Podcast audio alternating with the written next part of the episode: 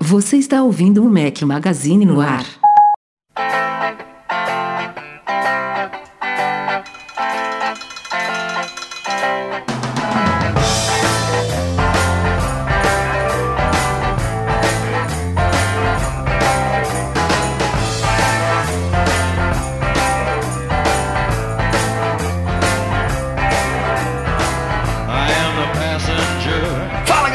my Magazine, bem-vindos ao nosso podcast 429. Se você estiver ouvindo o podcast editado pelo Eduardo Garcia, estamos ao som de Iggy Pop. Bom dia, boa tarde, boa noite, boa madrugada a todos. Fala aqui Rafael Fishman com mais um podcast aos trancos e barrancos, gravado excepcionalmente numa quarta-feira. Eduardo Marques, tudo bem por aí? Tudo indo confuso, a confusão não é só aí, a confusão é aqui também, mas impacta mais quem está acompanhando a gente ao vivo do que quem está acompanhando este belo podcast gravado pela gente editado pelo Eduardo Garcia. E não estamos sozinhos, né, Rafa? O, o Breno já nos abandonou, já resolveu já. tirar o time de campo, mas nós temos aqui um convidado especial essa semana para o lugar de Breno Mazzi. Patrão Ouro de longa data, grande apoiador do nosso trabalho, seja muito bem-vindo. Falando do outro lado do mundo, Henrique Félix. Onde você está, Henrique? Fala galera, tô falando de Newcastle, Austrália. Então, é, aqui são Com uma voz 7 horas da manhã. Um microfone melhor do que o nosso. O cara tá que tá.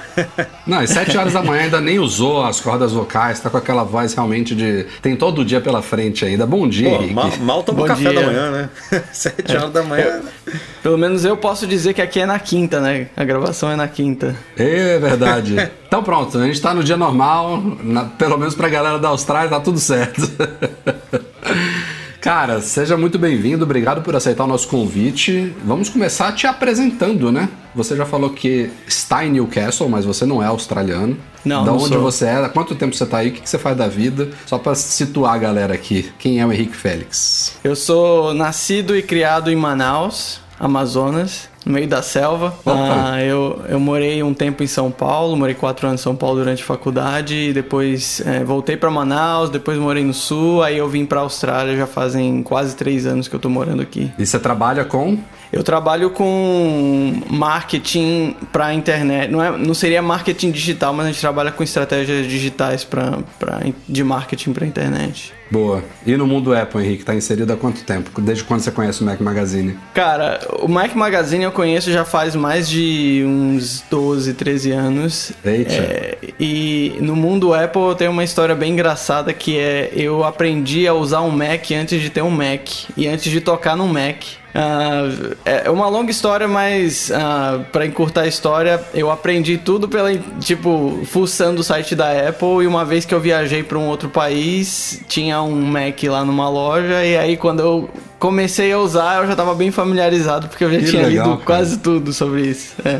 E hoje, hoje eu tenho eu tenho HomePod em casa, tenho Apple TV, tenho duas Apple TVs na verdade, tenho tenho dois MacBooks aqui, um do trabalho, um, um de casa. Minha esposa também tem. ah, dois, dois MacBooks, um do trabalho, um para ficar em casa. Tem iPad, tem iPhone, tem Apple Watch, tem praticamente o ecossistema inteiro aqui. A gente ainda usa HomeKit em casa. Legal, cara. Na- e, e você tá num, num país que tem um, um ótimo acesso pro- a produtos, inclusive nós já fomos até aí, até Sydney, para aproveitar o fuso, né, de, de lançamento de Apple, virar a fila ali para ser, que sempre é o, só não é o primeiro país do mundo a receber os lançamentos, porque a Nova Zelândia tá uma ou duas horas à frente, só que na Nova Zelândia não tem Apple Store Não tem física, Apple Store. então É verdade. em, em lojas físicas, a Apple Sydney é conhecida como a primeira do mundo a receber a- esses lançamentos mundiais, né? Sempre a Apple marca, ah, vai ser numa sexta-feira, dia tal, 8 da manhã. É 8 da manhã de cada lugar, então vai vindo da Austrália a- pra esquerda até, até chegar no fuso da Califórnia, que eu acho que é o último de todos. Onde a Apple tá é o último que, que é lançado. Mas É verdade. não vou fazer isso de novo não, cara, não tão cedo, porque a não ser que seja pra ficar alguns dias aí, porque quando a gente foi, E a não a ser gente que tenha um passou patrocinador legal aí da Austrália Também. que faça isso aí acontecer, aí a gente faz, a gente dá um jeito, meu amigo. Mas cara, quando a gente foi aí, Não, a gente só literal- não faz a besteira de ficar 48 horas, né, Rafa? Isso é que a gente não faz mais, né? Então, Isso aí é. não rola, não, né? Cara, a é gente, terrível. a gente foi, a gente ficou dois dias aí e a gente calculou depois o tempo que a gente ficou em trajeto, é, não só voando, mas em trajeto, né? Da hora que saiu de casa, vai para o aeroporto, pega voo, escala, não sei o quê. A gente passou mais tempo indo e voltando do que em Sydney. É verdade. É verdade. Porra. É. É, porque foi um voo Foi. muito confuso também, né? Foi um voo Quando muito eu vim, eu vim mas- por Nova York, cara. Eu tive que cruzar os Estados Unidos inteiro primeiro. A aí gente também, cara. A gente também. É. A, É. ida, a ida foi Salvador, São Paulo, São Paulo, Nova York, Nova York e Los Angeles. Em Los Angeles a gente ficou oito horas, eu até encontrei um grande amigo meu lá. E Los Angeles, aí, aí eu acho que foi direto Sydney, é um dos voos mais longos do mundo, né? Los Angeles, Sydney, se não É, me falha a e eles estão eles estão preparando um voo que vai direto pra Nova York. São 25 horas, se eu não tô enganado. Tipo, é, é qu- quase a capacidade do tanque do avião todo. ó. Não pode, não É. pode ficar sobrevoando ali, não. Tem que chegar e pousar direto que tá acabando já na série. Loucura, cara. Bom, certamente uma cara nova aqui, num fuso diferente, lá do outro lado do mundo deve ter opiniões totalmente contrárias às nossas aqui pra apimentar o podcast. Vai ser bom. E ó, como sempre, gosto de começar o podcast aqui falando do- do- dos nossos vídeos. Aliás, bem-vindos a todos que estão ao vivo aqui no youtube.com.br Mac Magazine, em plena quarta-feira, dia típico. Ainda assim, tem neste momento aqui 152 pessoas acompanhando ao vivo. Galera, show de bola. E cara, da semana passada pra cá, só descansei no domingo. Teve vídeo todos os dias, porque a gente O tá naquela. dos vídeos. É, estamos naquela metralhada de novos sistemas que eu não saí ainda do primeiro, só pra vocês terem uma ideia. É vídeo todos os dias, eu ainda estou no iOS 15, que eu achava que seria pouca coisa, porque quando o lançamento aconteceu, assim, se, a gente for analisar no geral, realmente o iOS 15 não, não brilhou os olhos de muita gente. E, e continua não brilhando, mas eu fazendo esses vídeos, eu citei isso no vídeo que saiu hoje, eu percebi que ele tem trocentas coisinhas pequenas, um- um- umas um pouco mais, outras um pouco menos relevantes, que agora que eu tô começando a entender e ver tudo funcionando, tá começando a me empolgar um pouco mais o sistema, entendeu? Porque, cara, já fizemos, ó, esses não foram os primeiros. No podcast passado já tinham saído uns dois. Da semana passada eu falei sobre FaceTime, mapas, o foco, que, é uma evolução do não perturbe, mensagens e emojis. E hoje saiu um vídeo sobre tela de início, widgets e spotlight. Fora drag and drop também, que é uma baita novidade que eu, que eu adorei. Então, e não acabou ainda. Eu não sei quantos vídeos ainda vai ter de iOS 15. A gente ainda precisa ir para macOS Monterey, precisamos falar de WatchOS, de tvOS e também do iPadOS, né? Que é quase um iOS, só que com novidades para iPad. Então, pô, tem muita coisa para mostrar. Mais uma vez, não é nada drástico, tipo, não tem um novíssimo visual, um aplicativo novo revolucionário, não, tem mudanças drásticas, mas tem muitas coisas que estão rendendo. Então, pra quem não acompanhou ainda, passa lá no nosso canal do YouTube. Tem até o Luciano tá falando aí, ó. Luciano Amatuzzi, os vídeos estão muito bons mesmo, muitas novidades bacanas, show de bola. Acho que a galera tá junto comigo, junto comigo, percebendo que o update não é tão meh assim, né? Eu tô nesse barco aí, ô Rafa. Eu, eu Né? tô vendo os vídeos e, olha, tá, tô ficando empolgado, viu? Pois é. É, é uma pena ter que esperar até setembro, outubro pra, pra usar agora. E recomendo isso, viu? Eu, por acaso, tenho essa experiência aqui de ter um, um iPhone 10R de teste, mas não cogito em instalar eh, o sistema no meu aparelho principal antes da versão final de jeito nenhum. Tem que segurar as pontas aí, beta é beta. Essa primeira beta até tá ok, poucas reclamações, pouca incompatibilidade. Isso também aconteceu na primeira beta do iOS 14, mas na segunda e na terceira a coisa degringolou. Porque eles vão mexendo, puxa um negócio aqui, solta do outro lado ali. Então não é tipo uma evolução constante. Ah, se a beta 1 tá boa, a 2 vai ser melhor, a 3 vai ser melhor ainda. Não é assim. Essa fase é muito instável. A probabilidade de sair uma beta aí quebrando muita coisa é muito grande. Não é à toa que a gente tem no mínimo 3 meses pela frente de fase beta. Vai, bota aí 8 betas, 9 betas, 10 betas até a versão final. Aliás, semana que vem deve sair a segunda, né? Já deve vir com algumas mudanças aí, espero que para bem, para bom. Mas é isso. Muitos vídeos saindo por ali. E Eduardo Marques, antes da gente ir pra pauta, temos o nosso clássico momento Alura que apoia o nosso podcast aí para você que está buscando uma melhor colocação profissional, quer aprimorar o seu currículo, quer aprender alguma coisa nova, quer aprimorar algum conhecimento que você já tem em alguma área, busca a Alura, né, Eduardo Marques? É isso aí, a gente comentou na semana passada, né, uma semana de WWDC,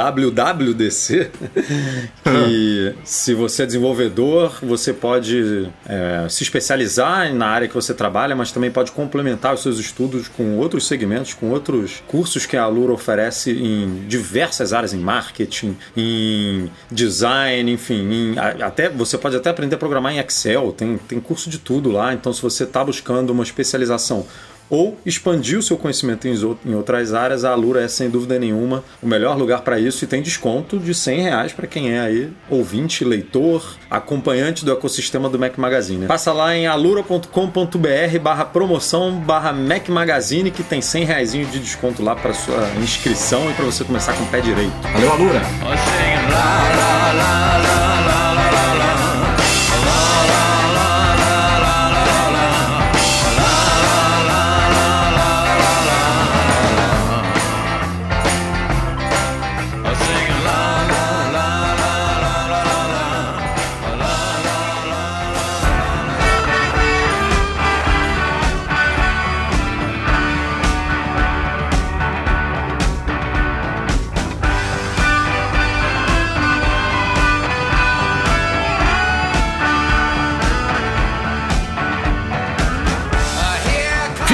Finalmente foram lançados em alguns países. No Brasil já está homologado, já temos preço. Em Portugal também não está disponível ainda, uma pena. Mas estão já lançados nos Estados Unidos os Beats Studio Buds. Primeiro lançamento da Beats, que é uma subsidiária da Apple, para quem não lembra, uma marca Apple, independente, né? É como se fosse uma empresa independente, mas da Apple. Primeiro lançamento da Beats este ano e em muito tempo, né? Na verdade, ano passado acho que teve aquele é, foi o X, Beats X, se não me engano, Edu? Ou Flex? Teve o, não sei se foi é o Flex, Flex, ou X. Não, foi o Flex, Flex né? né? Que é aquele que é. tem a cordinha, que substituiu. A cordinha. Substituiu. Cara, agora eu não vou lembrar do nome. O Flex substituiu. Eu acho que ele, ele substituiu, substituiu o dois, X. na verdade.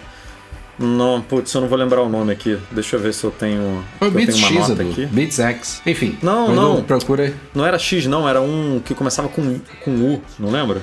Ah, You Are Beats. You Are Beats, é esse aí, mas tinha outro também que é. Uh, enfim, ele substituiu duas, dois, dois, fones da Beats, juntou assim, né? As funcionalidades sim, sim. desses dois só no Flex, mas desde então a gente não vê nenhuma novidade, né? E esse Beats Studio Buds é basicamente o segundo fone TWS True Wireless Stereo da, da Beats. Teve o Power Beats Pro, que é, são dois pedacinhos sem fio, né, ligando um lado ao outro. E o Beats Studio Buds é o segundo. E eles têm propósitos muito diferentes. Quer dizer, ao mesmo tempo diferentes, mas não tanto, porque o, o, o Power Beats Pro ele é muito focado em esportista, porque ele tem, inclusive, aquela. Não uma barbatana que chama, né? É uma alça, né? Que vai por é, cima. É uma argolinha, da... né? Uma, uma alça. Por cima da orelha, é. O, o Beats Studio Buds não, é mais um a Beats ela tem uma pegada esportista de uma forma geral, inclusive ela patrocina muitos esportistas hoje em dia, mas esse, embora possa ser usado, eu acho que não é muito o foco dele. Ele é mais uma opção alternativa ao próprios, aos próprios AirPods e ele tem características dos AirPods convencionais e algumas características dos AirPods Pro. E o mais interessante deles, eu acho que é o posicionamento de preço. 150 dólares nos Estados Unidos, ou seja, são 10 dólares mais barato do que os AirPods normais, que também também tão, são vendidos numa versão que é 50 dólares mais cara com estojo de recarga sem fio, mas os Beats Studio Buds não tem estojo de recarga sem fio, então eles concorrem, entre aspas, diretamente com os AirPods normais, que custam 160 dólares, mas eles têm cancelamento ativo de ruído, que é uma coisa que os AirPods só tem no modelo Pro, que custa 100 dólares a mais. Estou usando dólares aqui para facilitar o entendimento, obviamente no Brasil são aqueles valores estratosféricos de sempre. Esses 150 do Beats Studio Buds vão chegar ao Brasil por 100, por R$ 1.800. Vezes 12, eu acho, pelas minhas contas, né? É, vezes 12, certinho. Aí o Henrique não sofre, né? Compra lá na Austrália, não. tá de boa. Não. é, aqui, aqui é um pouquinho... É, às vezes eu me engano, eu entro no site da Amazon e eu entro na, no Amazon americana, que é um pouquinho mais barato, né? Em, em números. E aí você fica assim, nossa, tá barato aqui e tal. Quando você vê, você tá na Amazon errada, ou então na Apple Store errada, mas... É, sofrimento a gente não passa mesmo aqui não. Quando dá vontade, assim, uma coisa mais baratinha, assim, a gente compra. O dólar australiano vale, vale um pouco menos do que o dólar americano, né? A conversão é, do vale real. um pouco menos. É, vale. Tá valendo, acho que hoje, quatro e pouquinho reais. Entendi.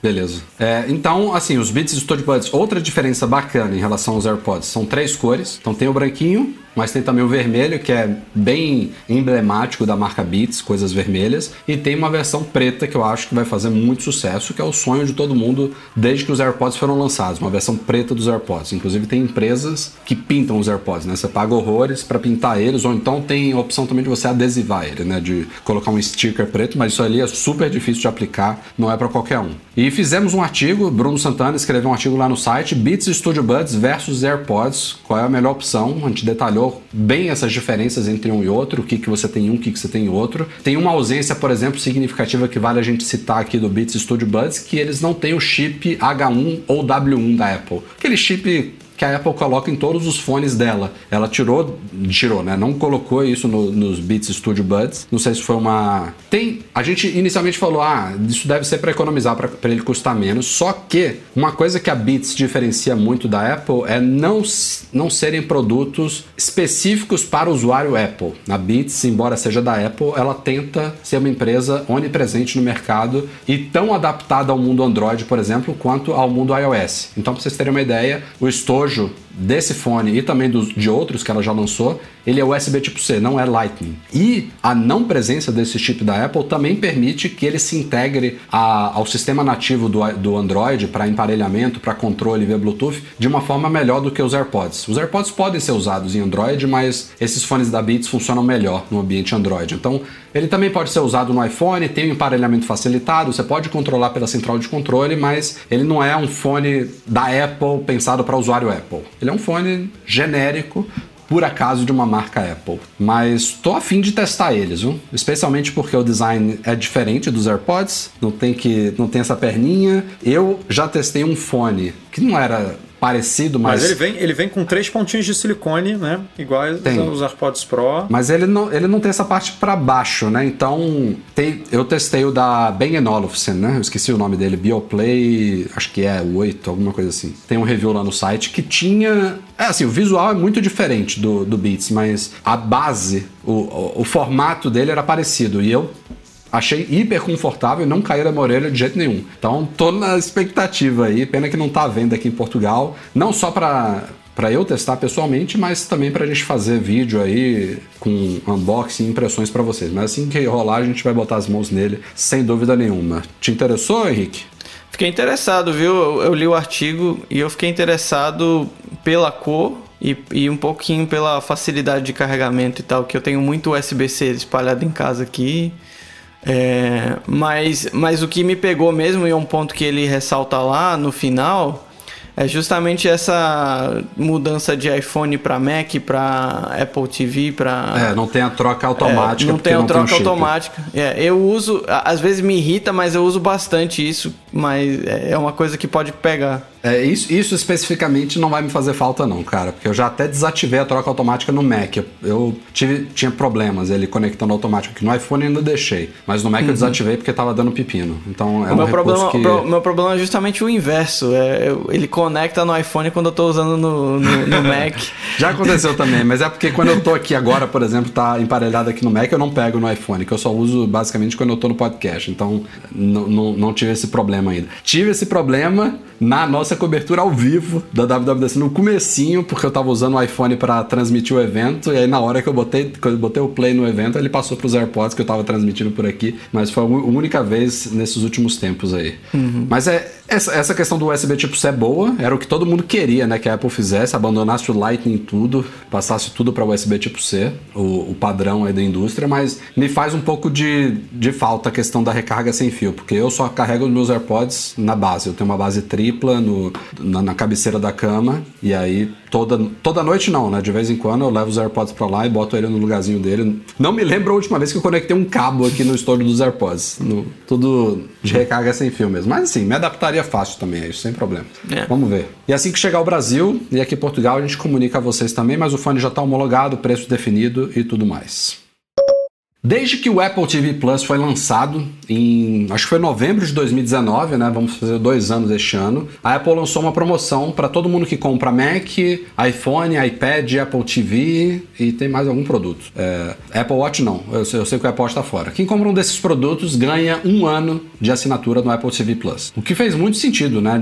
Era, é, é um serviço que comparado com Netflix, HBO e outros, Disney Plus, por exemplo, ainda tem um acervo muito pequeno. Está crescendo bastante, não é tão pouco quanto algumas pessoas ainda dizem, é, dão a entender que é. Ele já já está bacana e tem muita coisa chegando nesse segundo semestre. Não é à toa que essa, essa promoção de um ano está acabando agora no final deste mês. Então, quem comprar esses produtos até o dia 30 de junho agora, mais duas semanas, ainda vai receber um ano de, gra de, de graça no Apple TV Plus. A partir de 1 de julho, vai cair de um ano para três meses. Então você ainda ganha três meses no Apple TV Plus, é, uma, é bom, é um benefício legal, mas despencou de um ano para três meses. E quem não compra nada, eu acho que tem um período trial de sete dias, se não me engano, a não ser que a pessoa assine o pacotão Apple One, que eu acho que o trial é de um mês. Mas assim, é claro que não ia ser infinito essa questão do ano, não só a Apple deu um ano, como ela estendeu também, né? Uma ou duas vezes ela fez uma extensão do período de gratuidade do Apple TV Plus, eu mesmo, o meu acaba agora também em, em julho, e eu, eu recebi isso em julho, em, em novembro de 2019, ou seja, era para acabar em dezembro de 2020 e só vai acabar agora, acho que no comecinho de julho. Então eles estenderam uma duas vezes e agora vai acabar. Eu acho que era inevitável que eles viessem acabar com essa gratuidade, essa, essas promoções e tal, mas fico me perguntando se não foi um pouquinho cedo demais. Os caras devem ter as planilhas deles lá, as projeções, mas assim, a gente é fato que muita gente hoje em dia usa e assiste as coisas do Apple TV Plus porque é de graça, entre aspas, né? Comprou um iPhone, um Mac, não sei, recebeu de graça, tá em lá, vou usar, tem uma galera curtindo séries, os poucos filmes que pintam por lá, mas a pergunta é, dessa galera toda que vai acabar em breve os períodos trial, quantos vão, ah, vou continuar, vou pagar? Ah, acho que as pessoas, acho que vai ter uns que vão esquecer e tem uns que é, provavelmente talvez a Apple esteja se confiando no Apple One, né? As pessoas. É isso que eu ia falar, cara. Eu, eu tô nessa. One. Se não existisse o Apple One, assim, também vou exagerar, porque tem, tem algumas séries já do, do, do, Apple TV Plus que me fisgaram legal. Sou, amo The Morning Show, amo Ted Lasso, é, Tô para começar a assistir agora. Qual é a próxima que eu, que eu vou ver? Teve uma que eu não gostei, que foi Amazing Stories, não recomendo. Mythic é, Quest a... é muito bom. Não, não vi Mythic Quest. Eu tô terminando de ver Lupin no Netflix agora, que eu adoro, mas o, o que eu ia falar é: eu tenho, eu tenho algumas séries que me fisgaram já, beleza, eu curto. Provavelmente eu, eu me converteria, até pelo Mac Magazine em si, mas para mim vai ficar muito mais fácil fazer a assinatura por causa do Apple One. Porque se você coloca tudo no pacote ali, eu vou, eu vou ter que pagar um pouco mais do que eu pago hoje sem o Apple One por causa do, do espaço no iCloud, que eu tenho que pagar 2 TB à parte, porque aqui em Portugal, no Brasil também, a gente não tem o plano uhum. top do Apple One que tem nos Estados Unidos com o Apple Fitness e 2 TB de espaço. Então você tem que pegar o Apple One de 200 GB e comprar mais 2 TB à parte. Então isso vai me fazer, no final das contas, pagar um pouco mais para Apple. Mas eu não só vou ter o Apple TV Plus, que até agora não tive que pagar, como ainda vou ganhar de bandeja o Apple Arcade, que eu nunca quis experimentar, mas já vai estar no pacote, aí eu vou, vou me divertir um pouquinho. Mas acho que se eles têm hoje um número de X milhões de assinantes, vai despencar legal. Não tem como eles manterem do jeito que tá hoje. Tá, tá bacana, tá crescendo, tem muita coisa legal vindo por aí. Muitas promessas nos próximos meses, nos próximos um ou dois anos, de coisas que já foram pré-anunciadas. Aliás, este ano chega uma uma das séries mais aguardadas que pode vir a se tornar um House of Cards, um Game of Thrones do Apple TV Plus, que é Foundation, do Isaac Asimov lá. Tem baita expectativa para isso. Talvez essa seja uma das grandes apostas da Apple para acabar com esse período, essa promoção de um ano, mas vamos ver, né?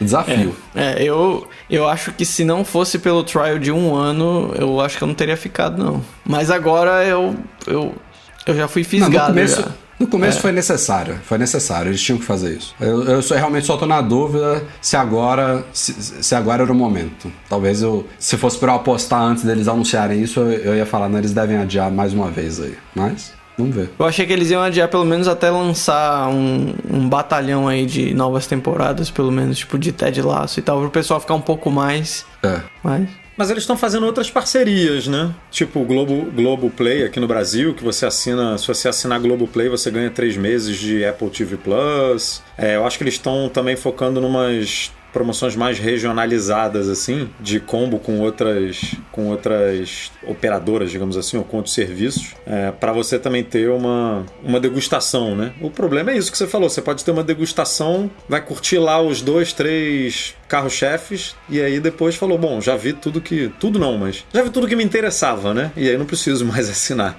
Esse é o problema mesmo. Mas assim, eu acho que de uma maneira geral, o que as pessoas vão começar a fazer, vão se acostumar a fazer, porque agora tudo virou streaming independente, as pessoas vão pular de um para o outro. Ninguém. O grande, Dificilmente eu, o cara eu, vai. O Apple TV Plus ele é muito barato no Brasil, né? Muito barato. 10 reais é muito barato e só tem um serviço que é mais barato que ele, que é o Amazon Prime, que é muito barato mesmo. Porque aí o Amazon Prime Video você paga 10 reais, mas você ganha. Você o não Prime. paga 10 reais pelo Amazon Prime Video, né? Você paga 10 reais pelo Amazon Prime, que te dá um milhão de benefícios e você ganha o Amazon Prime Video. Então, mas quando você compara com Netflix, que, pô, Netflix acho que tá começando em 30 e pouco. Disney Plus começa em 27. É, o HBO Max vai chegar custando 20 ou 25. Depende Bom do preço, plano, né? por se, sinal. Se é, é depende do plano, se é anual, se é mensal, se é. Enfim, tem algumas modalidades. Acho que o plano mais barato do HBO Max vai custar 19 e pouco, 20 reais, arredondando. Ou seja, o Apple TV Plus, é óbvio que o, HBO tem muito mais conteúdo do que o Apple TV Plus, né? É, HBO é enorme, né? Junta Warner, HBO e tudo. Mas 10 reais é um preço muito justo. O único problema da Apple no Brasil é que a Amazon chegou puxando o tapete, porque bota 10 reais. Eu, eu vejo pouquíssima coisa na Amazon. Eu acho que eu vi, sei lá, é, The Boys, vi alguns filmes, filmes. Agora eu tô vendo aquele Invincible, que é um, uma animaçãozinha. Mas assim, não me incomoda, sabe? Porque 10 reais eu tô ali no Prime, uma, uma coisinha que Foi eu assim por mês. que do... o, Netflix estourou de sucesso, ah. né? Custava acho que R$14,99, quando ele tava uhum. praticamente sozinho. Todo mundo assinava. Se eu ficar um mês sem assistir nada, aqui que são 15 reais, né? E o Amazon, o Amazon, o Apple TV Plus tem, tinha que ir por esse caminho. Tipo, cara, eu, esse dinheiro que eu pago não pode fazer falta no meu orçamento. Tem que ser uma parada muito barata, assim, tipo, é, muito barato mesmo, que aí eu continuo pagando se eu se eu ver um episódio de uma série por mês, não tem problema, porque não vai impactar tanto. 10 reais começa, para mim seria um, um, um no-brainer desse se não fosse a Amazon, né? Mas é, tem que ver qual é, como é que vai se sair aí. Sem dúvida é um bom motivo para empurrar o Apple One mesmo, como vocês falaram. E no Brasil é tão barato, cara, que eu pago no Brasil as coisas. Essas eu assinaturas também. eu pago no Brasil. É, porque... serviço, né? serviço vale a pena. Mantive é. minha conta no Brasil também. O, o, único que eu não pago no Brasil é o Amazon Prime, porque não, não tem como. Tem que, tem que usar por causa da geolocalização. E aqui é muito barato também, é tipo 4 dólares, igual no Brasil, 4 reais. Então, é, o Prime aqui também compensa tá, muito. Tá muito bom também. Bom, falando em assinaturas, saindo de vídeo para podcasts, a Apple estreou nessa semana algo que ela tinha anunciado já há alguns meses, que são assinaturas em podcasts, que não é um serviço novo dela, tipo, não é um Apple Podcasts Plus, como estava é, rumorado antes de ser lançado, mas é a possibilidade de criadores de conteúdo como nós mesmos lançarem podcasts ou versões dos seus podcasts existentes com assinatura. Então, por exemplo, o Mac Magazine lá poderia eu friso não poderia, porque a gente não vai fazer, ao menos não por hora. A gente poderia ter uma versão do nosso podcast em assinatura que tivesse, não tivesse propagandas, que tivesse alguns conteúdos extras, sei lá, alguma coisa especial que convencesse o pessoal a assinar o podcast, ou então simplesmente para quem quiser apoiar, como a galera faz com a gente no Patreon e no Catarse. É uma forma também de é, os criadores de podcast serem recompensados, porque até então o podcast sempre foi uma mídia extremamente descentralizada, gratuita e não muito valorizada. Tem mudado muito isso de uns tempos para cá, graças a Deus. A gente tem acompanhado esses altos e baixos, mais baixos agora, mas também está indo para o alto. E a Apple agora está fazendo o dever de casa dela, que é oferecer a possibilidade de as pessoas monetizarem esses trabalhos. Então você tem a possibilidade de criar esses programas, de inclusive hospedar eles na rede da Apple e ela vai promover isso tudo pelo, pelo pelo aplicativo Apple Podcast, que está em todas as plataformas, e ela, inclusive, junto com as assinaturas, ela lançou o que ela chamou de canais. Então, grupos que têm múltiplos podcasts, parcerias, é, sei lá, se a gente tivesse aqui um podcast de rumores ou um, um, podcast de entrevistas e tal, a gente poderia criar um canal do Mac Magazine que abrangeria todos esses vários podcasts. Então isso é uma coisa que inclusive é gratuita. Quem quiser pode criar esses podcasts lá na plataforma é, que chama Apple Podcasts Connect. Mas assim, é mais uma coisa pra galera assinar, né? Tá todo mundo desesperado, porque hoje em dia é serviço de streaming, serviço de música, aplicativos trocentos migrando pro modelo de assinatura e agora podcast. Então assim, por um lado, é um modelo de negócio que funciona super bem, porque tende a ser um valor que as pessoas pagam relativamente pequeno. Pensa, por exemplo, em softwares que antes a gente pagava centenas de dólares por uma licença, entre aspas, vitalícia, que nem sempre era vitalícia, né? Você chegava uma grande nova versão, você tinha que pagar por um upgrade. Agora a ideia é que você pague uma mensalidadezinha que não pese tanto no bolso e você tem, você garante que o software seja mantido, né? A manutenção dele, novas versões, e você é um assinante, você vai receber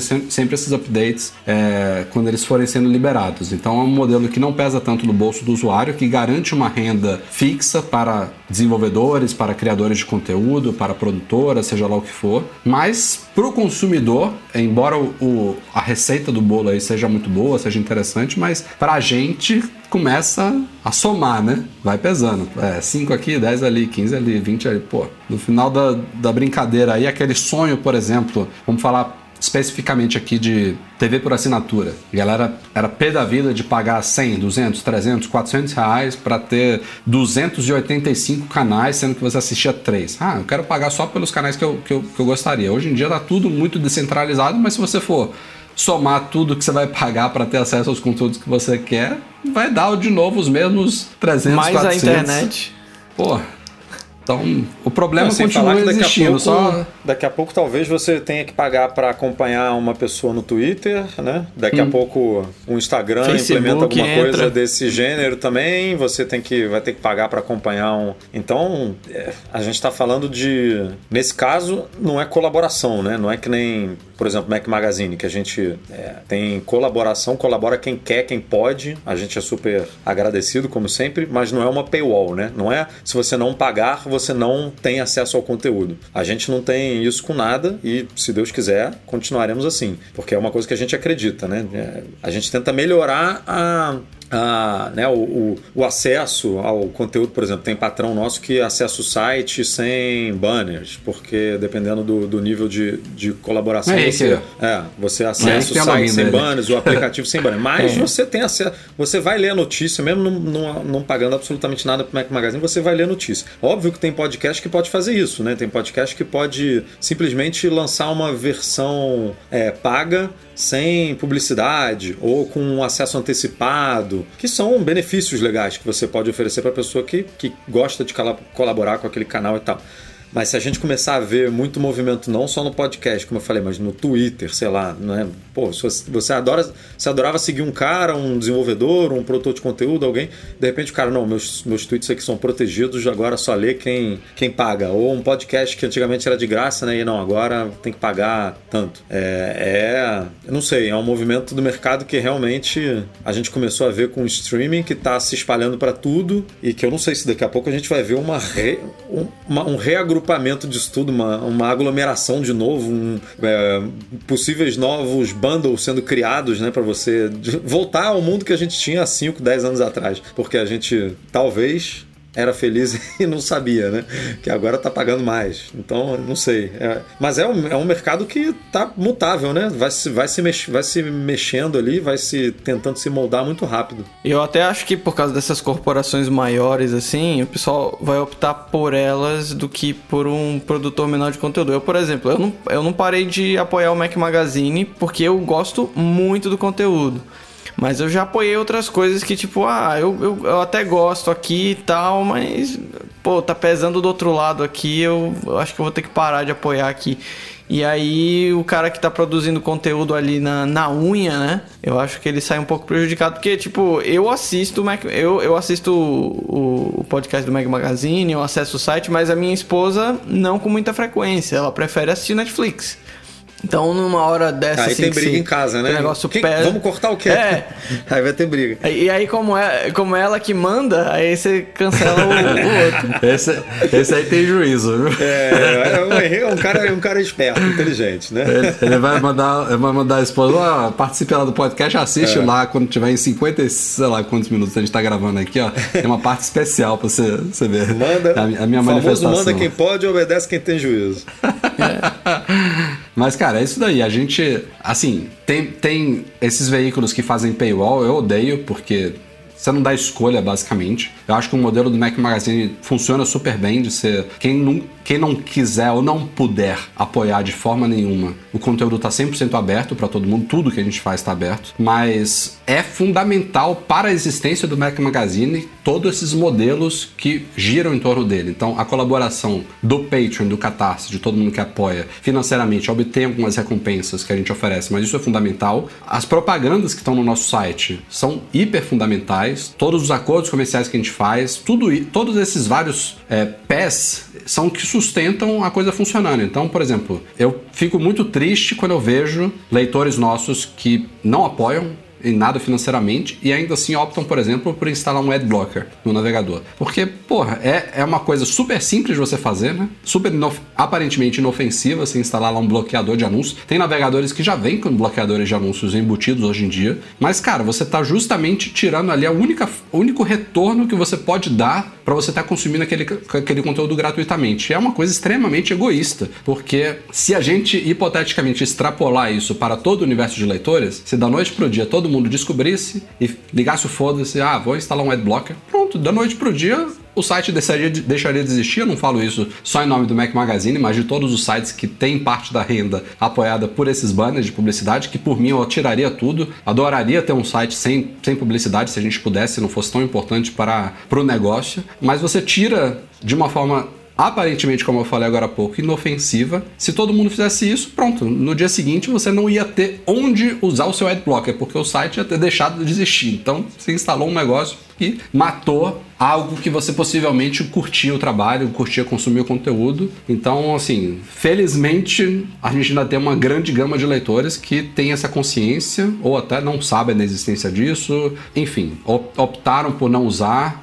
que são o que, o que ajuda a coisa a sustentar. Mas eu tenho certeza que o que a gente recebe hoje de, é, de, de renda pelos banners é muito menor do que a gente receberia se uma grande parcela dos nossos leitores não usasse adblocker. Com certeza o nosso número que a gente vê ali todo mês ali, que, pô, isso aqui vai pagar nossas continhas, o número real seria muito maior, porque a gente sabe que tem uma galera usando. Inclusive É, os números se- mostram isso, né? A gente tem, a gente tem X número de, de visitas e X número de banners impressos. Tem essa, essa variação entre visitas e banners que não foram impressos não é a galera do Patreon, porque a gente tem tal- talvez duas dúzias de, de, de patrões que têm direito a navegar o site sem banners. O resto, a o, o número não fecha, é basicamente adblocker, né? Enfim. Até uma, uma dica aí pra quem gosta de. Tem gente que gosta de usar adblocker porque, sei lá, acessa um site que tem muita propaganda e tal. Coloca o Mac Magazine aí na, na lista de exceção. Na whitelist. Mas, É. cara, ainda assim, é, tem. é, esse argumento que você falou. Tem muita gente que, que fala isso, né? Pô, esse site aqui tá abusando. E aí, preciso, preciso para consumir. Mas, cara, se, se o site tá abusando, eu acho que seria mais correto e mais justo você enviar e-mail, se você valoriza o conteúdo daquilo ali. Ó, gente, não estou conseguindo, vocês passaram do ponto. Estou deixando de consumir o conteúdo de vocês porque tá impossível. Tem banner de propaganda em cima do texto, piscando de um lado pro outro. Quando eu vou clicar alguma coisa, o negócio aparece na minha frente. A gente sabe que tem esses abusos, mas é mais correto você deixar de consumir e, de preferência, dar esse feedback para que os caras tomem alguma providência do que simplesmente instalar o adblocker. Eu, eu acho que não justifica, sabe? A gente, a gente tem noção de que o Mac Magazine tem algumas publicidades, como eu falei aqui, eu adoraria tirar tudo, deixar o site limpo, sem publicidade nenhuma, mas a gente tem um bom senso de não exagerar. E a gente já ouviu feedback de pessoas que falam, não, Mac Magazine tem, tem, tem propagandas, mas é super ok. Dá pra, dá pra,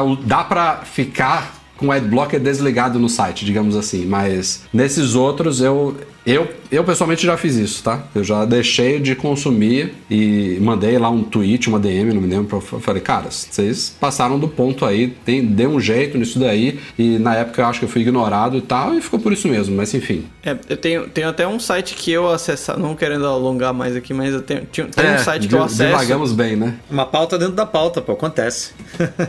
tem um site que eu acesso por conta do, do meu trabalho, que é muito muito importante para o que eu faço, que eles chegaram a um ponto que eles mandaram e-mail para a galera, falaram assim, ó, gente, é, a gente, a galera que está consumindo o site está usando AdBlock, a gente não está recebendo receita nenhuma, a gente vai passar para paywall. Se você não tem condições de pagar, manda um e-mail pra gente que a gente dá um jeito aqui. Mas a gente não tá com. A gente vai. Ou é isso ou a gente fecha o site. Então, às vezes, chegar nesse nível aí. E a gente que está no mundo de tecnologia, a gente ainda pega um público que é ainda mais conhecedor dessas coisas, porque que você pega um site. Disso, né?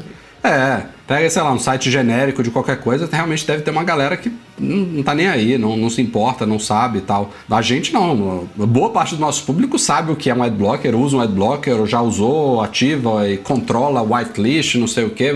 Então, a gente ainda é até mais impactado do que outros sites. Ó, o Bruno Stern tá falando aqui, ó. Faço campanha contra adblocker sempre que posso. Na minha opinião, é muito similar à pirataria, já que é não pagar por algo que tem um custo de criação e manutenção. Eu acho que é, é bem por aí mesmo. É tipo, é, é, o mínimo que você pode fazer se você não paga pelo negócio, é você fazer, dar a sua contribuição para que o negócio se sustente, né? Quer ver uma propaganda, eventualmente clicar em alguma coisa que te interessar. Então, acho que tem, tem, tem um quê disso daí. Mas enfim, a gente divagou bastante aqui. Tem até uma galera aqui, ó, o Thiago Cândido, ó. Tinha esquecido demais do Adblock, instalei para assistir os jogos da NBA, esqueci de tirar, mas concordo muito com vocês. Obrigado pelo feedback, Thiago. A galera também tá se manifestando aqui, mas é isso. Assinatura em podcasts. Uma das coisas bacanas, só pra gente concluir essa pauta aqui, é que vão chegar ao Apple Podcasts alguns programas e conteúdos premium que já estavam disponíveis, por exemplo, tem redes da Amazon que vão ser levadas ao Apple Podcast, entre outros nomes especiais aí, coisas que não seriam distribuídas gratuitamente, que agora com a modalidade de assinatura vão chegar à plataforma de podcast da Apple. Então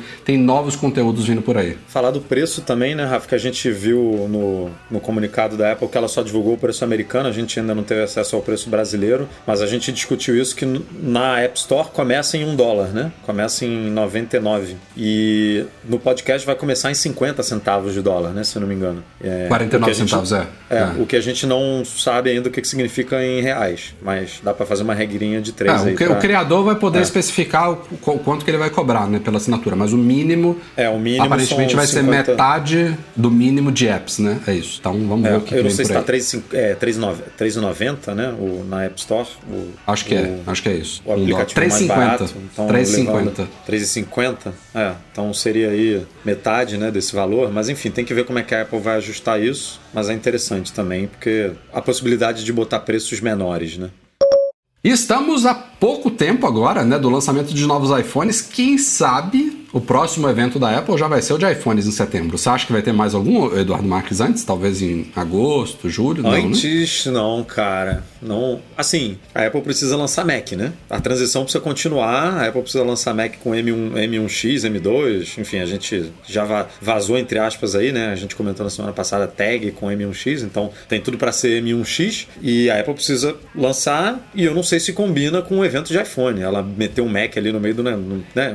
iPhone já historicamente, a gente tem iPhone e Apple Watch. É, e tinha um evento em outubro para lançamento de iPad que a Apple hoje em dia está espalhando, né, o iPad. Já, já lançou, por exemplo, os iPads Pro. Então a gente não sabe, a, a, ainda que tenha outros no pipeline, né, iPad Mini, é, iPad Air que precisa de uma renovação, o iPad de oitava geração. Então caberia um evento de iPad também no final do ano. Mas eu não sei onde ela encaixaria o Mac aí nessa história. E eu acho que ela poderia lançar Macs antes de setembro, pelo menos anunciar antes de setembro porque tem muito Mac aí na fila, né?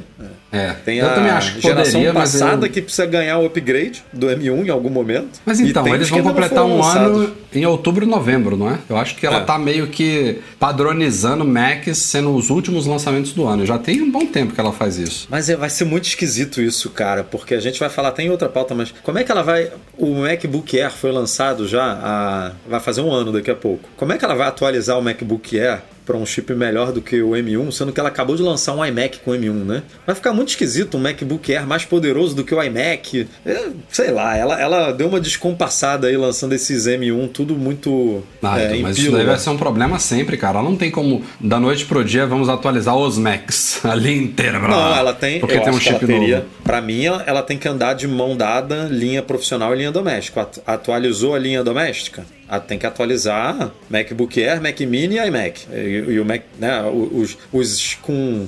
O doméstico entra aí MacBook, MacBook Air. O MacBook Pro, o MacBook, o iMac Pro que a gente está achando que ela vai lançar, né? O, Mac, o iMac de 27 ou 30 polegadas, vamos supor. E o Mac Pro, tipo, faz duas categorias, né, de lançamento. Uma para entrada e uma para profissional. Agora, quem vai ficar descompassado esse negócio aí e tá quebrando minhas esquisito. pernas, viu? Tá quebrando as minhas pernas, porque no, no meu trabalho eu preciso comprar um computador novo para mim. E eu tô dando uma engambelada lá, não, vamos usar um que tem aqui ainda e tal.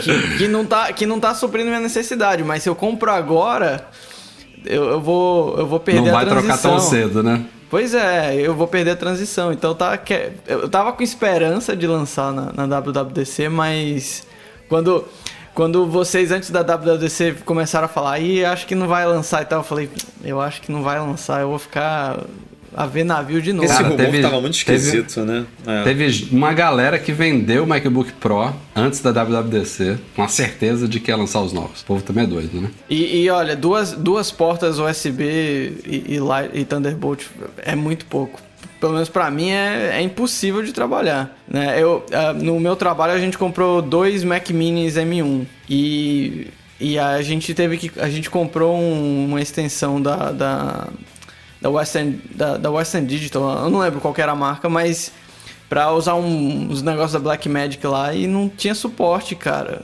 Então é dor de cabeça, dor de cabeça atrás dor de cabeça ter pouca porta. Principalmente pro, pra, pra área profissional, né? É. Começamos a falar de Mac aqui, a pauta era sobre iPhone 13, que vai chegar em setembro. Era de evento, né? Era a gente, de, a gente, pra saber se, o, se o próximo evento vai ser o do iPhone ou se vai ter a outro. A gente tá antes. conseguindo devagar as pautas mais do que nunca aqui. Enfim, vazaram nesta semana aí algumas possíveis especificações e preços da linha iPhone 13. Não que tenha grandes surpresas, né? Tem uma tabelinha ali de um site chinês. É, a linha, tudo indica que vai continuar com os mesmos quatro modelos da atual, então teremos um suposto 13 mini, um 13, um 13 Pro e um 13 Pro Max, Pro Max, todos com os mesmos tamanhos de tela atuais, todos com o suposto chip A15, com a diferença das telas dos modelos Pro que su suportariam 120 Hz, né? Aquele provavelmente o que a Apple vai chamar de ProMotion. Os modelos não Pro teriam 4 GB de memória, os Pro 6 GB de memória, as capacidades dos, dos normais ficariam em 64, 128 e 256, começando em 700 dólares nos Estados Unidos. E capaci as capacidades dos modelos Pro, pelo que eu entendi aqui, do, é, a gente adicionaria o modelo de 1 tera, né? Porque ele, a gente hoje tem 128, 256 e 512, não é? Ou eu tô já esquecido? A gente tem até 512 hoje. Mas a, o primeiro 120, é 128 já, né? No 128. Pro? Na linha Pro é 128, né? Se eu não me engano. E na linha comum, eu acho que é 64 é 64, não, a linha comum. E aí, agora, então, cara, esse rumor que já, já tem um tempo, né, já que corre aí, de que a gente vai ter iPhones com 1 tera, seria um novo modelo mais caro. Então, é, ele não vai substituir o de 512. no iPad Pro, né? O iPad Pro, ela adicionou o modelo de 2 agora, né? Ela tinha adicionado de 1 e adicionou de 2 agora. Então, Ou você seja, tem a gente 128, vai ter... 256, 512, 1 e 2. No iPhone, a gente teria só até 1, né? Não, não teria o de 2, porque aí e, realmente... E não e precisa. teríamos o iPhone mais caro da história, né? O iPhone 13 Pro Max de 1 tera com, custando 1.600, 1.599 né, nos Estados Unidos, 1.600 dólares. É o mais, se isso se confirmar, vai ser o iPhone mais caro que a Apple já lançou. Claro que é um modelo super específico, é o mais caro de todos o top e tal, mas é considerável a gente citar tá isso venda, daqui. Né? É, vai estar tá claro. tá à venda, então. É, a, a amplitude da linha cresce, né? Você tem agora um novo, novo patamar máximo ali, bizarro. E a Apple também teve, teve uma sessão específica, vale, vale citar aqui, na WWDC na semana passada, que falava especificamente de trabalho de desenvolvedores com telas de taxa de atualização variável e tinha claras referências ali, meio que confirmando, bota aspas aí, que logo logo teremos iPhones aí com ProMotion, né? Com tela de 120 Hz. Não que seja grande surpresa, né? Tá, tá mais do que esperado para este ano, já tá tarde demais, eu diria, mas até a própria Apple já com sessões no evento aí, já meio que confirmando isso. Agora vem. Espero que esteja bem implementado, espero que a bateria dure bem, que ele faça esse jogo aí dinâmico, bem feito. Espero que a, a, o atraso se justifique, né? Que não seja, por exemplo, Eduardo Marques, como a gente falava assim, ah, a Apple demorou muito para colocar recarga sem fio nos iPhones, vai vir alguma coisa diferente. Não veio nada diferente. Nada. Inclusive uma recarga mais lenta do que já estavam os Androids. Mas é isso. Estamos bem próximos aí, agora, meados de junho, mas mais três meses, basicamente coincidindo aí com a fase de testes do iOS 15. É assim que costuma acontecer, né? O, o sistema vai sendo desenvolvido em paralelo quando ele vai ficando pronto é quando a gente tem o evento dos novos iPhones, e aí o, o iPhone já vem com o novo sistema pré-instalado e às vezes traz inclusive uma ou outra novidade específica para ele, que explora o hardware dele. Então, meados de setembro, eu acho que esse ano não vai atrasar. A gente viu vários indícios aí de que a Apple pode, se preparou Pode atrasar pra... por conta da produção do chip lá, né? Que não, não necessariamente poderia, é, tem a ver com a Apple, tem a ver com o mercado como um todo. Mas acho que a Apple se preparou bem, né? Ela praticamente eu acho que ela, ela, a TSMC. Ela se antecipou para isso. Né? TSMC, tudo que você fizer aí é meu, então a linha de 5 nanômetros, eu acho, né? A, é toda da Apple hoje em dia, da TSMC. É, então é. Os caras conseguem é, ter um. Talvez tenha que remanejar, tira do tira do, do Mac, né? Tira a produção do Mac, bota no iPhone, no lançamento, aí pode faltar um pouquinho o Mac nesse momento, mas a Apple dá lá o seu jeito. Mas é isso. É, mesmo com esses rumores aí, a gente pode esperar a bateria, mesmo com aumento de bateria por conta desses 120 Hz que você comentou, pode esperar uma bateria com um consumo muito parecido com o do iPhone 12, porque cresce dali, mas gasta mais também com essas telas novas. É, os ganhos de bateria que vazaram, que a gente não sabe se é verdade, não são tão grandes assim no, nos modelos comuns né? É mais no, no Pro e no. É, é, mais no Pro Max, na verdade. No Pro nem é tanto. Então deve ficar ali na casa que a gente está acostuma, acostumado de um dia de uso. E vamos ver o que, que vem. Né? Porque já os, os, rumores, como é, o Henrique falou aí, já não dá para confiar muito. Tem muita gente falando hoje em dia. Ah, lança MacBook, não lança, vem não sei o que, não vem. Então, né? é, é, é bom botar sempre um pé atrás aí nesses rumores. A gente no Mac Magazine já tenta fazer essa, esse filtro. A gente não fala sobre qualquer coisa. No Mac Magazine a gente está nesse mercado há muito tempo, então a gente já tem um nosso pé atrás aqui e a gente realmente coloca no site o que, óbvio, tem possibilidade de acontecer e a gente avisa né, e tudo, mas é sempre bom é, pensar bem antes de tomar atitudes. Ah, não, não, vou vender o meu iPhone porque o, porque o próximo vem assim, depois se diz, né? Tem, cai da cadeira. Então vamos esperar aí as coisas serem lançadas para a gente não, não ficar decepcionado. Ó, passando de um rumor para outro aqui, vamos falar um pouquinho de Apple Watch. Não tenho boas notícias não sobre Apple Watch. Mark Gurman, da Bloomberg, que é essa fonte confiável. A gente tá falando agora há pouco aqui de leakers que vão pipocando a cada esquina. Esse, esse cara é confiável. Ele falou um pouquinho o sobre... Gurman, por exemplo, Apple... falou que não tinha MacBook Pro na WWDC, né? Falou, falou. Ele, não, ele falou que não tinha nada de hardware. É. Citou um pouquinho sobre Apple Watch Series 7, né? Que deve ser o, o Apple Watch lançado este ano. Mas antes da gente entrar no Series 7, a ideia de um Apple Watch com medidor, medidor de glicose, que é talvez a grandiosíssima novidade que está esperada aí para o Apple Watch nos próximos anos. Segundo Gurman, não deve sair tão cedo. Tipo, a gente tava aqui nas apostas aqui, ah, será que vem este ano? Aí eu falar, cara, esse ano tá muito cedo, vamos ver se vem no ano que vem. Pelo que ele deu a entender, não é algo nem para o ano que vem, é algo para daqui a alguns anos. Não especificou exatamente quando, mas assim, nessa parte eu até, embora desanime um pouquinho, poxa, que pena, mas é compreensível, porque não é uma coisa trivial, né? A Apple tá com parcerias, com investimentos, com patentes. É, todo mundo sabe que ela está tentando tornar isso realidade, isso não é dúvida nenhuma.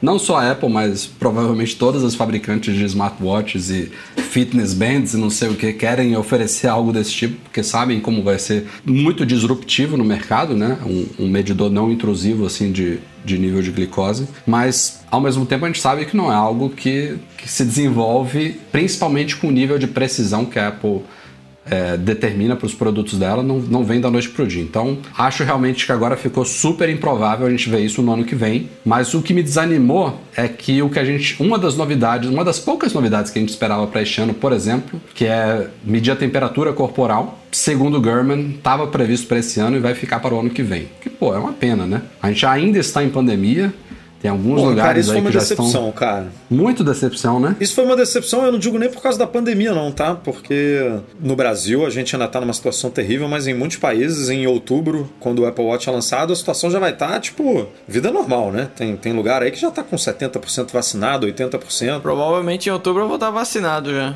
É, então, assim, não, não digo nem pela pandemia, eu digo que, pô, quão maneiro é, é inclusive na pandemia, você ser notificado, né? Você não ter que, você ser, você receber um alerta passivo, né? Você tá ali e de repente, ó, sua temperatura está 37.9, tipo, e aí você, pô, e aí você vai investigar qual é o problema, né? E o sensor de temperatura não é uma coisa tão bizarra é, assim, cara, de botar. Tem, exatamente o que eu ia falar. Porra, tem uns dispositivos super comuns assim no mercado, com né, muito menos elaborados e complexos do que o Apple Watch que fazem isso, cara. Eu não, eu não... A Apple tem coisas. De glicose não intrusiva é um negócio mais complicado, mas não, medir aí temperatura. A gente tá falando pô, de. É. Né? A gente tá falando de dar ré em foguete é esse, do glicose aí é um negócio bizarro. Exatamente, mas, mas Né? medir temperatura, cara, é um negócio tão, tão básico. O cara vem com a pistolinha, aponta na tua testa e, e mede em segundos. E, e- A Apple é super criteriosa, por exemplo, a pistolinha, todo mundo hoje em dia aqui no Rio mede a temperatura no braço, né? Porque vê, vê aquela fake news lá de que a pistolinha na cabeça podia dar câncer no cérebro, o cacete, sei lá. E aí, de,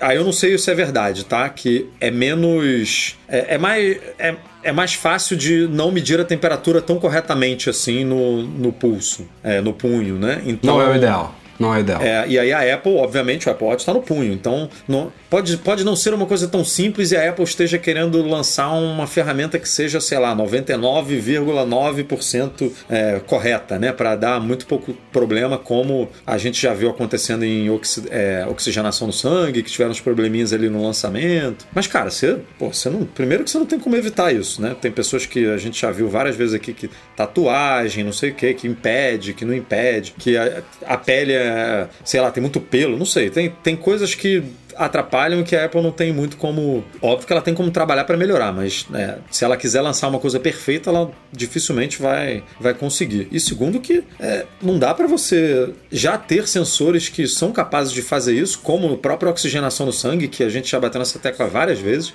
que a iFix desmontou o Apple Watch original e falava que com os sensores do Apple Watch original já era possível medir a oxigenação no sangue e a Apple não colocou porque não quis. E aí ela disse que mudou o hardware de alguma forma ali no Series 6 para permitir essa, é, esse monitoramento de, de oxigenação no sangue melhor, né? Mas, pô, você tem a.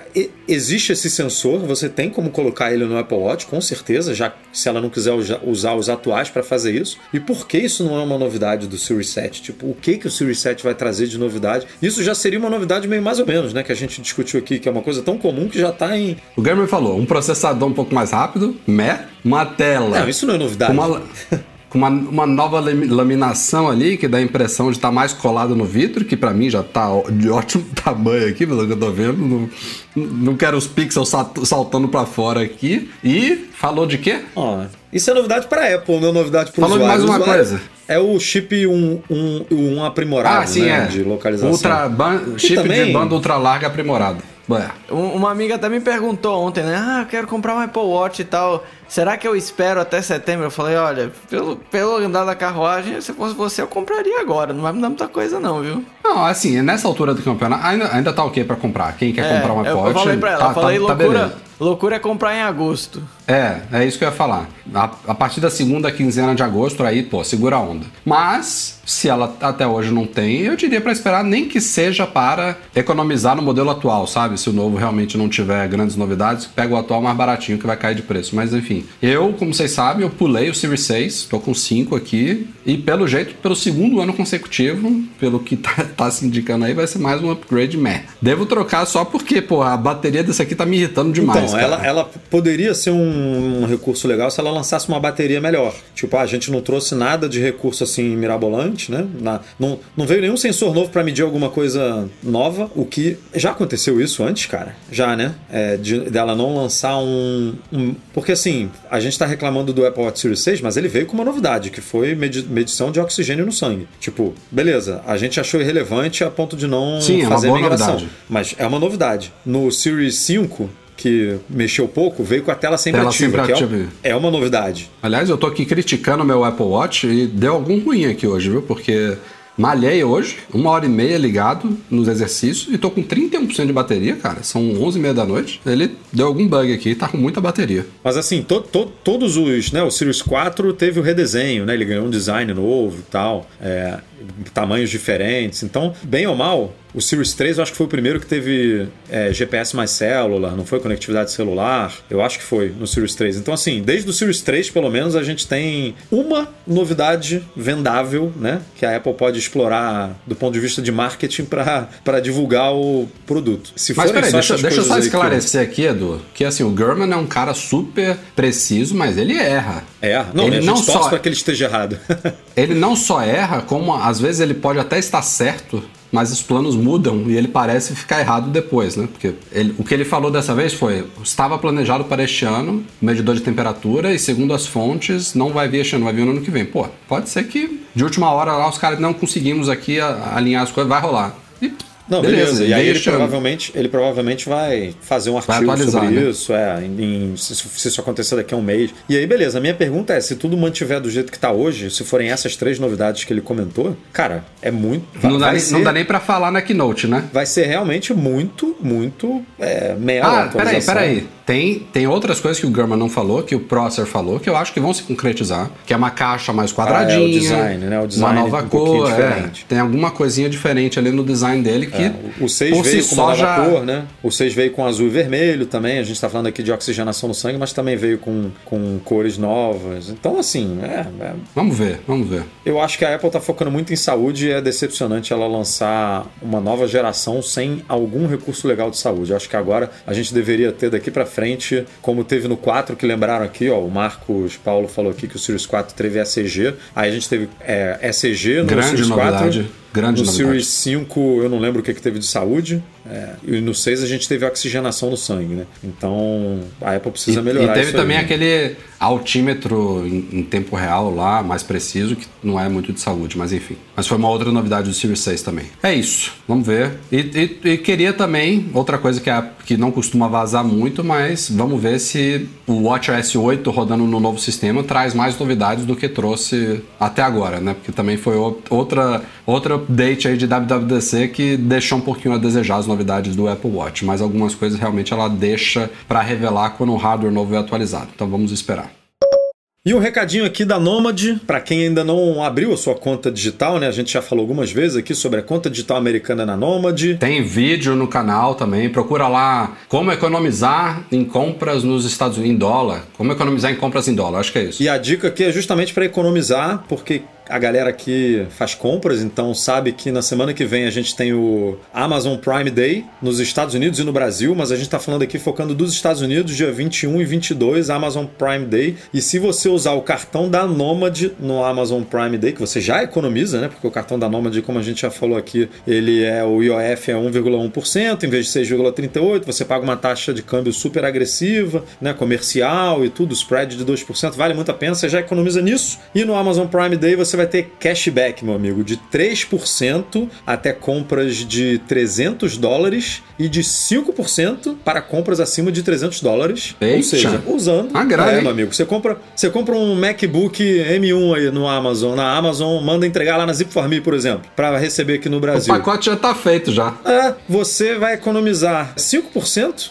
de cashback na Amazon. Já paga o frete, já paga o imposto já da máquina. E se você não tem conta na Nomad e abrir com o cupom Mac Magazine, ainda ganha mais 10 dólares de cashback com o cupomzinho Mac Magazine. Então, assim, recadinho aqui para quem quer economizar, ó. Nomad, Amazon Prime Day, 3% de cashback até 300 dólares e 5% de cashback para compras acima de 300 dólares. E não esqueça, quando tiver abrindo a conta, se não for ainda usuário Nomad, tem um passo específico, mostro lá no vídeo, para você colocar o cupom Mac Magazine para ganhar 10 dólares de cashback, independentemente de Amazon Prime Day. É só mandar uma remessa para os Estados Unidos, 10 dólares de cashback.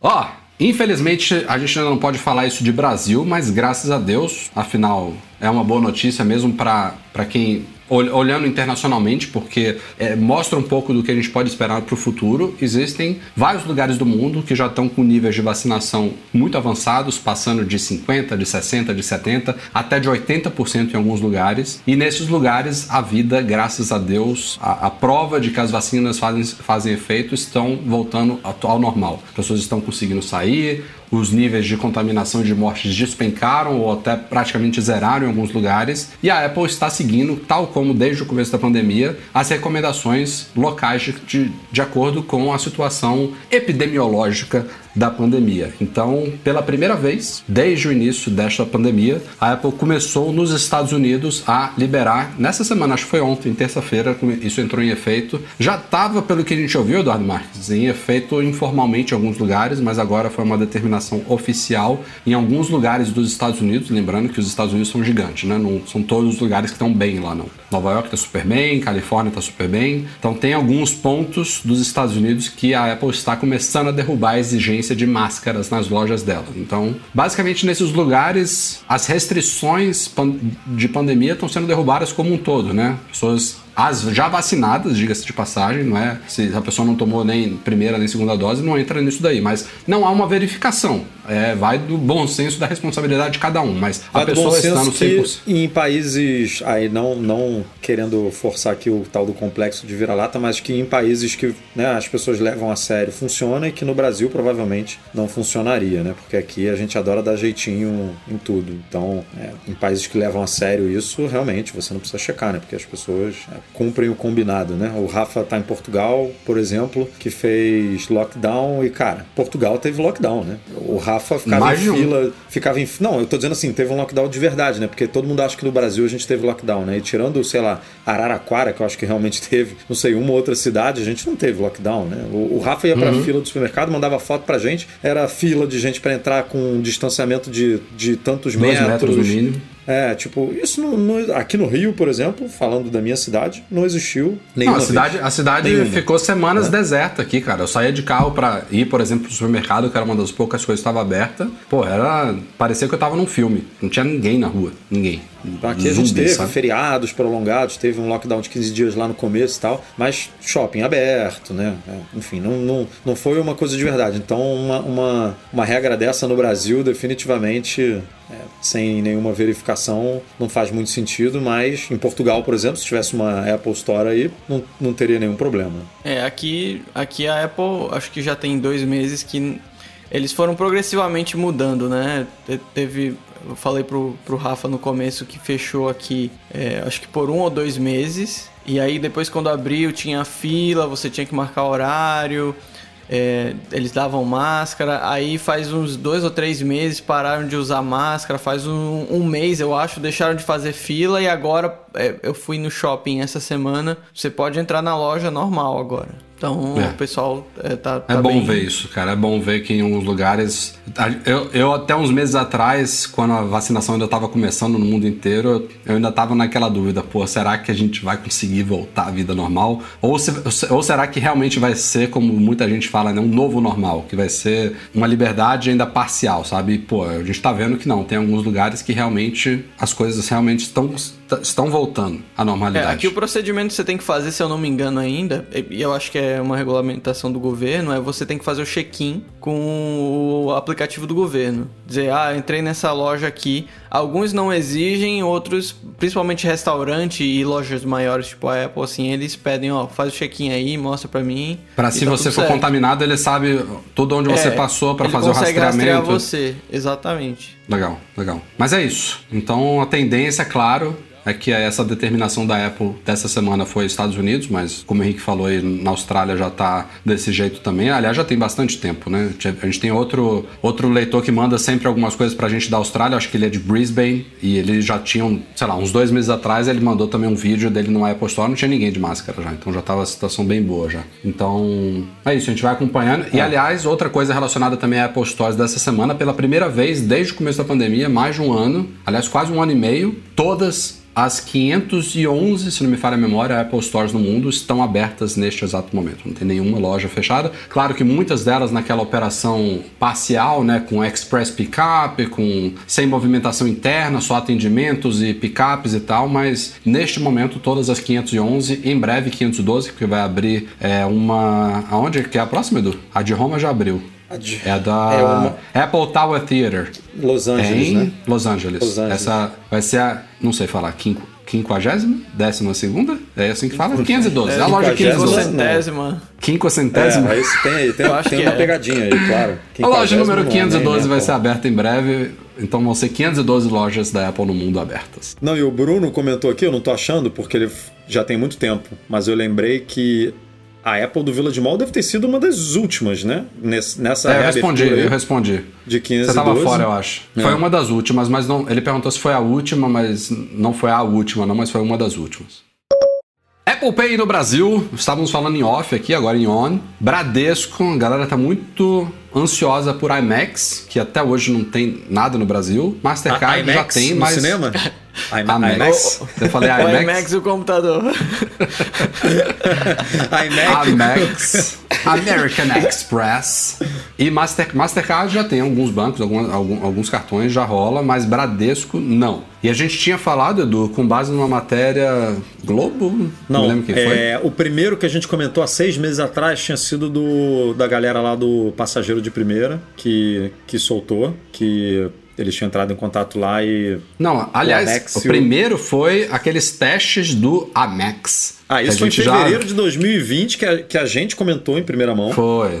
Isso foi o primeiro. É, tinha uma galera conseguindo botar o Amex no, no wallet. tudo, Aparecia os cara. termos de uso, caralho. Tava né? conseguindo, depois apagaram remotamente daquele jeito lá Uhum. e nunca mais se ouviu isso. Aí o passageiro de primeira falou isso e a gente comentou também há seis meses atrás que iam entrar. O Amex em algum momento de 2021 e o Mastercard no primeiro semestre, semestre de 2021. Estamos em junho, nada aconteceu. Faltam 14 dias para acabar o primeiro semestre. É, nada Mas não vai aconteceu. acontecer. Não vai acontecer e a gente entrou em contato com, o- com a assessoria do Bradesco, eles nos informaram que era uma previsão, é, esse, esse, esse prazo aí de ser do, no primeiro semestre, mas que, que não se cumpriu, mas que eles vão lançar ainda o Apple Pay para, os, para as duas bandeiras, Mastercard e Amex, é, no terceiro trimestre de 2021. Ou seja, Julho, agosto, setembro. Pode ser uma previsão de novo e eles podem errar, mas assim, tá. Eles estão. Em algum momento vem, né? Pode não ser nesse período, mas vem. O que é curioso, porque, como a gente falou, cara, o Amex, eles começaram a testar um negócio em fevereiro do ano passado, já tem muito tempo. E não é por.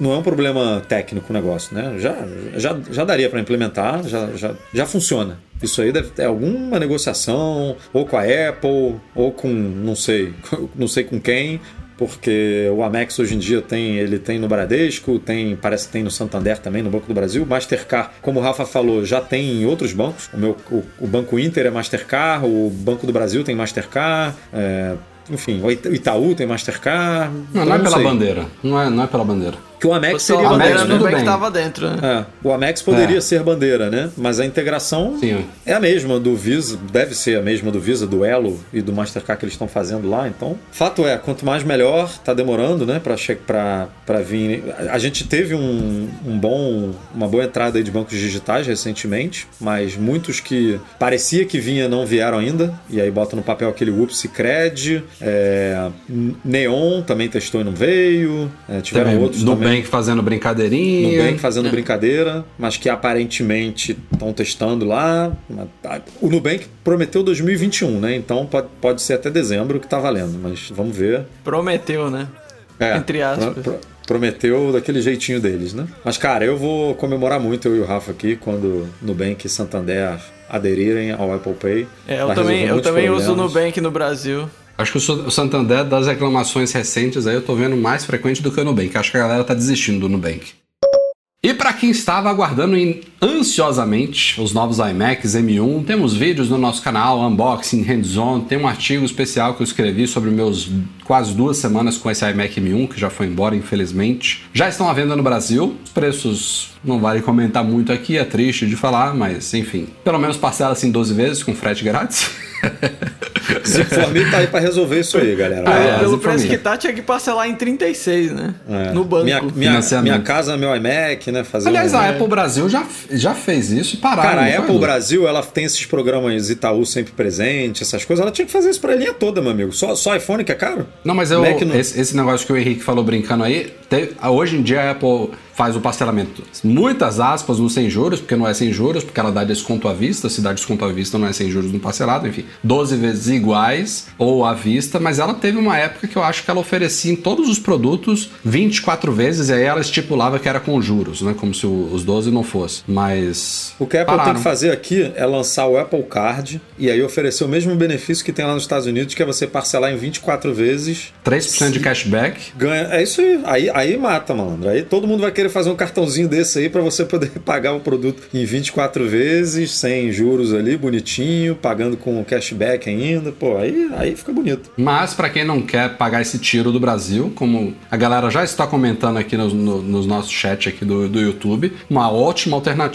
é você fazer um cartão da Nomad com o nosso cupom Mac Magazine, compra lá nos Estados Unidos, manda entregar na Zip for Me, aproveita e compra outras coisinhas, não precisa ser só Apple, faz uma festa na Amazon, na Best Buy, manda para lá, faz um pacotinho, manda pro Brasil, paga seus devidos impostos, você vai ter um produto 100% legalizado e ainda vai economizar uma bela grana, certamente. Então é isso, mas para quem optar por comprar no Brasil, empresas, por exemplo, não tem essa opção, né? Já estão à venda aí. É, e a quem acha alguma boa promoção também, se- sempre, sempre tem. A gente tem, por exemplo, nosso canal de ofertas, né, Rafa? Que ainda não pintou iMac por lá, porque a iMac realmente acabou de chegar. Não, mas iPhone, Mac Mini, MacBook Air, Mac Pro, a gente tá divulgando. Pô, tem diariamente aparece tem. direto lá. Diariamente tem, hoje teve Apple TV para quem tá, tava em busca de uma aí, então basta entrar lá em macmagazine.com.br barra ofertas que tem todas as instruções de como seguir aí os nossos canais. Ó, Rodrigo Cagliari dando feedback aqui em tempo real, comprou um, um MacBook Air M1 com o cartão da Nomad.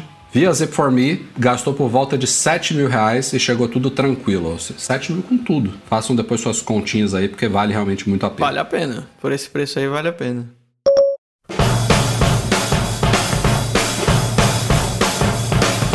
E é isso aí, galera. Vamos ficando por aqui. Mais um ótimo podcast, uma ótima companhia de todos vocês, mas principalmente do nosso convidado especial, diretamente da Austrália, Henrique Félix. Cara, foi um prazerzão. Obrigado. O prazer foi pra mim, cara. Muito bom participar com vocês aqui. Sempre um prazer ouvir e agora participando aqui é muito legal. Muito legal mesmo. Recomendo. Então, agradecimento pra tem que ser especial aí. mesmo, porque o cara pulou da cama, pô, pra participar desse podcast aqui, pra, É. pra formar esse trio. Então, valeu demais por ser patrão e por acordar E, ó, cedo. eu pra recomendo, eu nos recomendo fazer ser companhia. patrão. Tem o grupo, tem o grupo do Facebook, sempre muito agitado lá. O Rafael sempre respondendo, o Edu também. E, e também quem, quem é patrão ouro aí tem a oportunidade de participar aqui e interagir com, com essa galera. E não precisa usar Adblocker, porque ganha um login especial para navegar pelo nosso site e pelo nosso app sem ver banners. E tem prioridade nas nossas viagens do MM Tour, que se Deus quiser vão começar a voltar aí. Graças a Deus, vacina pra todo mundo aí. Daqui a pouco a gente tá viajando de novo. Então, Aliás, tem, voo direto aí. Quer dizer, vai fazer uma escalinha em Los Angeles, mas pode sair de Sydney e encontrar com a gente lá em São Francisco. Seria um Pode, prazer é, também. Vamos, vamos conversar sobre isso aí depois, então. Aí, ó, show de bola. Valeu, Edu. Aos trancos e barrancos conseguiu. Boa. Valeu. É, se Deus quiser, semana que vem no meu bate local lá, no meu escritóriozinho, já com uma internet decente, pra gente poder conversar aí sem congelamentos e travamentos e tudo funcionando às mil maravilhas. O Alisson Borowski mandando bem aqui. Podcast nos três continentes hoje. É, é isso aí. América, Europa e Oceania. Só faltou Ásia e África. Mas estamos aí. Gente, muito obrigado a todos que nos apoiam. O nosso podcast é um oferecimento dos patrões Platinum FixTech, a melhor assistência técnica especializada em placa lógica de Macs, goimports.com.br, Macs a preços justos no Brasil e Icaiu, a solução completa para consertar, proteger, comprar ou vender o seu produto Apple. E como sempre falo aqui, um grande abraço e obrigado a galera lá do Patreon e do Catarse Especialmente nossos patrões Ouro, Alan Ribeiro Leitão, Arnaldo Dias, Carlos Balbo, novidade aqui no Patreon, Cristiano Melo Gamba, Daniel de Paula, Derson Lopes, Enio Feitosa, Fábio Gonçalves também entrou por agora, Fernando Feg, Gustavo Assis Rocha, outro novo patrão Ouro, Grande Henrique Félix, Henrique Veloso, José Carlos de Jesus, Lucas Garibe, Luciano Flair, Nelson Barbosa Tavares, Pedro Cobatini, Rafael Mantovani, Ricardo Custer, Sérgio Bergamini, Thiago Demiciano, Victor Ramos e Wendel Bellarmino. Que show de galera! Eduardo Garcia, muito obrigado pela edição do nosso podcast. A todos vocês, um grande abraço. A gente se vê no próximo podcast na semana que vem. Quem sabe com o Breno Massi. Vamos ver se ele consegue desta vez. Valeu, até a próxima. Tchau, tchau.